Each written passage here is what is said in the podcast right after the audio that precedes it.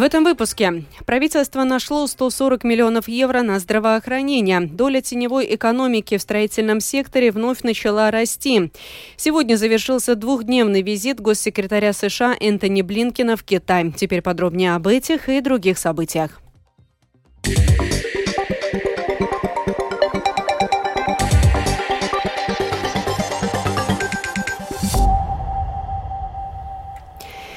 Правительство, как команда, вместе с независимыми учреждениями нашло 140 миллионов евро, которые будут выделены на здравоохранение. Так, премьер-министр Криш Янис оценил сегодня процесс поиска средств в разговоре с журналистами. В то же время Каринч уточнил, что деньги будут выделены не разом, а в течение года. Pat mūsu satversmes tiesa piedāvājusi pārdalīt naudas сумму par лабу veselības. Даже наш Конституционный суд предложил перераспределить средства на благо медицинского ухода. Министерство сможет конкретно перенаправить эти средства туда, где они больше всего нужны. Средства будут перечислены не за один раз, а в течение этого года. Первая сумма будет более 50 миллионов, она будет сразу, а остальные суммы постепенно. Таким образом, мы достигнем своей поставленной цели – поднять финансирование медицины из госбюджета, не повышая ни налоги, ни внешний долг страны.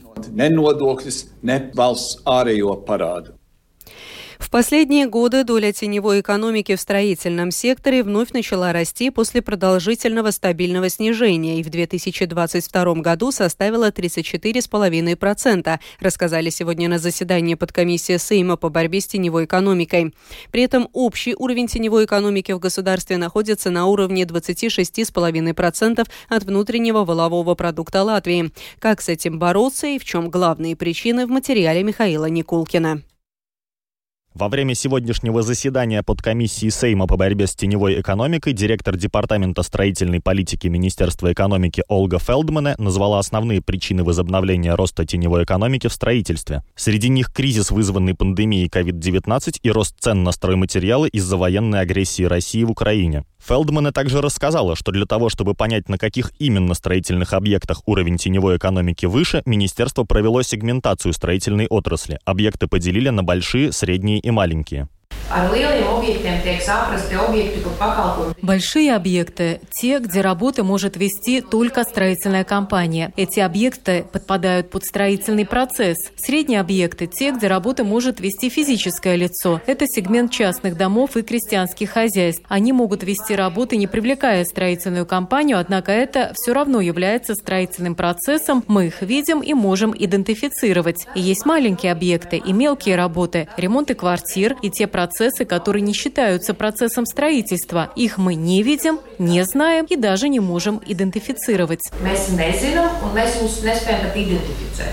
Для того, чтобы снизить уровень теневой экономики, в том числе количество зарплат, которые выдаются в конвертах, в Министерстве финансов разработали ряд предложений. Одно из них – ввести обязательную регистрацию работников, которые осуществляют ремонт частных домов в строительной информационной системе. В свою очередь, Министерство экономики предлагает ввести льготы на подоходный налог для людей, проводящих ремонтные работы в квартирах. Это должно мотивировать самих заказчиков использовать легальную рабочую силу. Тогда они смогут вернуть часть потраченных средств. Еще одна проблема, которой коснулись во время заседания, это то, что работающие в Латвии иностранцы из Польши, Литвы, Эстонии и других стран платят налоги на родине, а не у нас. Мнение латвийского объединения стройподрядчиков о том, как исправить ситуацию и почему иностранные работники не мотивированы получать разрешение на работу в Латвии, высказал его представитель Айгар Спаегле.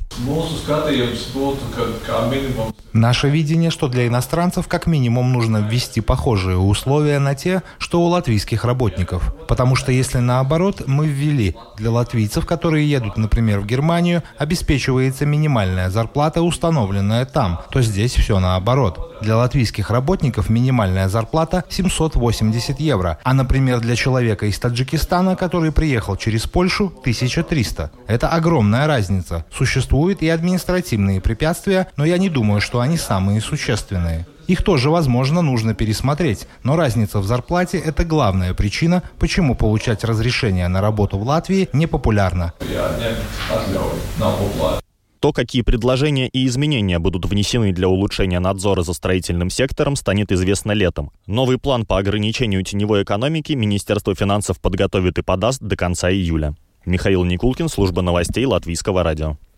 На заседании Комитета Рижской думы по делам сообщения и транспорта сегодня обсудили вопрос о бесхозяйственном использовании денег на ремонт улиц. Из-за этого на время дисциплинарной проверки отстранили от должности исполняющего обязанности директора Департамента сообщения Яниса Вайваца и руководителя управления дорожной инфраструктуры Андрея Уртанса, рассказывает Скирманта Бальчута. На заседании Комитета Рижской думы по делам сообщения и транспорта была названа конкретная цифра.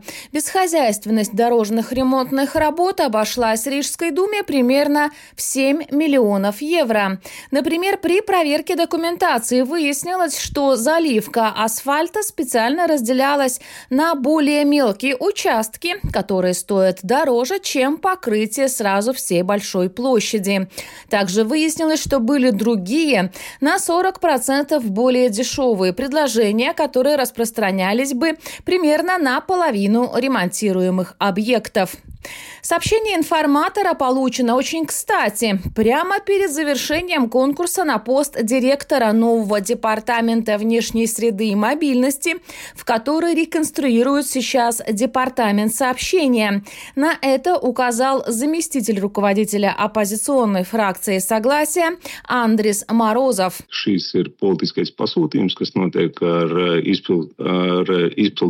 Это политический заказ, который на этот раз осуществляется в отношении отношении исполняющего обязанности, в этом случае Яниса Вайватса, за два дня до объявления результатов конкурса, где он участвует как один из кандидатов на должность. Как часто Рижская дума получает сведения информаторов и как часто мы отстраняем, к примеру, высокопоставленных руководителей?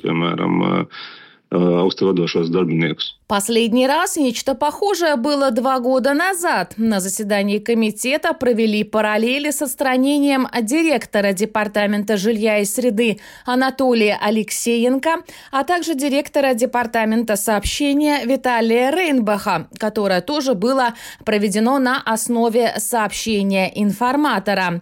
Ответственный за транспортную сферу вице-мэр Риги Вилнес Тирсис из «Нового единства» выразил сожаление по поводу того, что скандал случился именно в разгар ремонтных работ. Šobrīd uz tāda nu, baltiem diegiem, piedošana šūta pamata нород стоп-кран. Сейчас на основании такого, простите, шитого белыми нитками дела сорвать стоп-кран – это вредительство для Риги. Как только исполнительный директор проинформировал об этом решении, я призвал его провести углубленный аудит, чтобы понять, что эти проблемы действительно есть и что действительно есть обоснования для их предварительных выводов. Но, видимо, решили, так сказать, рубить с плеча, а потом посмотреть, что будет. Дисциплинарная проверка закончится через неполный месяц. Скирмата Бальчута, служба новостей Латвийского радио. Лидер партии «Честь служить Риге» Олег Буров, избранный в 14-й Сейм по списку партии «Латвия» на первом месте, вышел из фракции. С сегодняшнего дня продолжит работу в качестве независимого депутата. О причинах принятия такого решения Олег Буров рассказал в интервью корреспонденту службы новостей Латвийского радио Скирманте Бальчута. Это решение обусловлено несколькими причинами. Я был и являюсь членом Рижской городской муниципальной партии, которая называется «Честь служить Рика». Я председатель этой партии. Почему я сказал о партии «Честь служить Риге»? Потому что любая муниципальная партия – это партия, которая основана на прагматизме, на хозяйственных вопросах, который популизм э, чужд. Второе, я не могу принять вот это сближение «Латвия.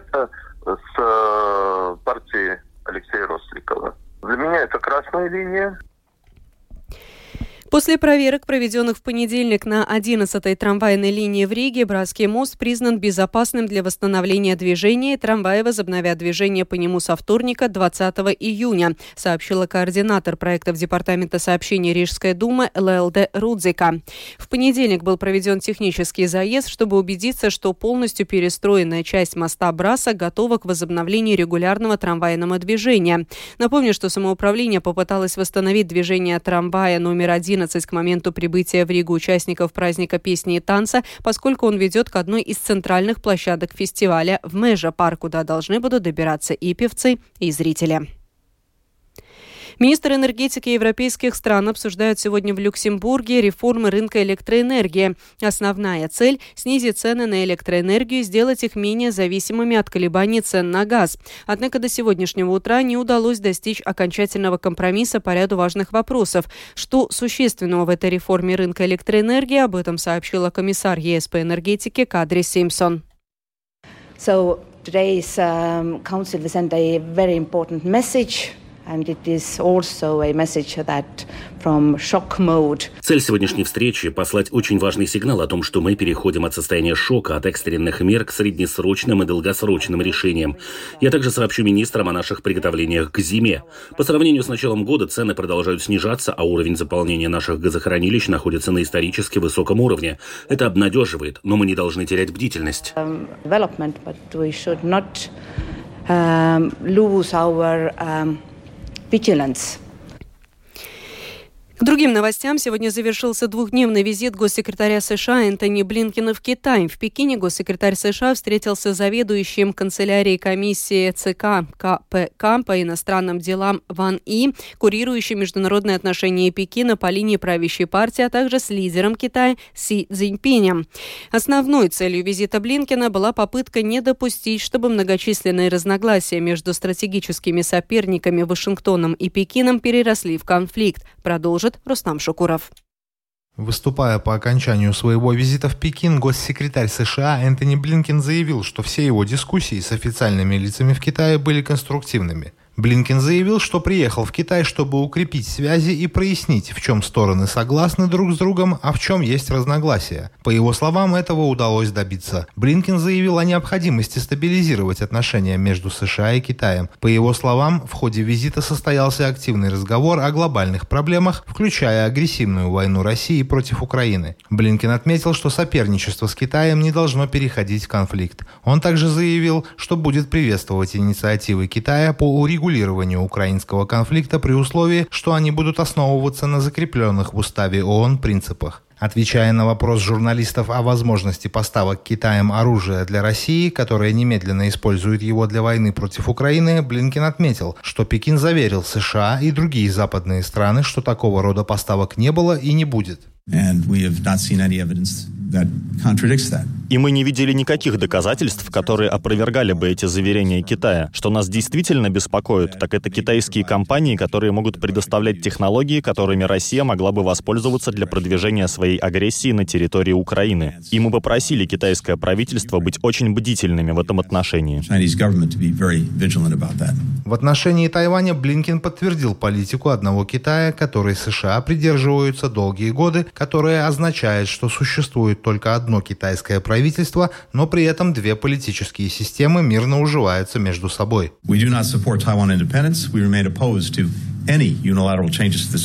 Мы не поддерживаем независимость Тайваня. Мы по-прежнему выступаем против любых односторонних шагов любой из сторон с целью изменения статус-кво. Мы по-прежнему надеемся на мирное урегулирование разногласий по обе стороны пролива. Мы по-прежнему привержены выполнению наших обязательств в соответствии с законом об отношениях с Тайванем, включая обеспечение того, чтобы Тайвань имел возможность защитить себя.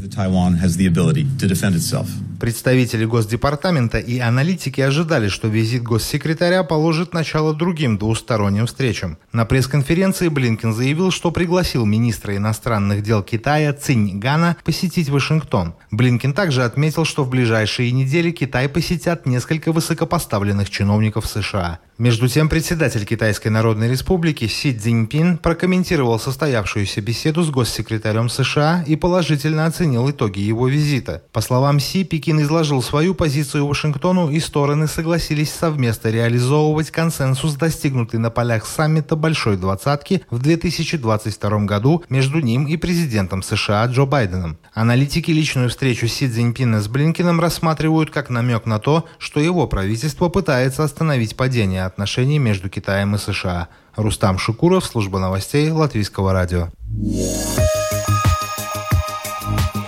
О погоде в завершении. Предстоящей ночью в Латвии будет облачно с прояснениями. В западных и центральных районах дожди, местами сильные грозовые ливни, возможен град. На западе образуется туман, ветер будет слабым, во время грозы порывистым. Температура воздуха по стране ночью составит от плюс 13 до плюс 18 градусов. Днем по Латвии будет переменная облачность. Во второй половине дня местами, в основном в западных и центральных районах грозовые ливни, возможен град. Ветер будет слабым, во время грозы порывистым. Температура воздуха по стране днем составит от плюс плюс 24 до плюс 29 градусов. В Риге ближайшие сутки будет облачно с прояснениями. Ночью во второй половине дня кратковременный дождь, возможно, гроза. Ветер будет слабым. Во время грозы порывами до 15 метров в секунду. Температура воздуха предстоящей ночью в столице будет плюс 18, плюс 19 градусов. И днем ожидается до плюс 28. Медицинский тип погоды третий неблагоприятный. Это была программа сегодня в 19 19 июня. Продюсер выпуска Дмитрий Шандро провела Екатерина Борзая.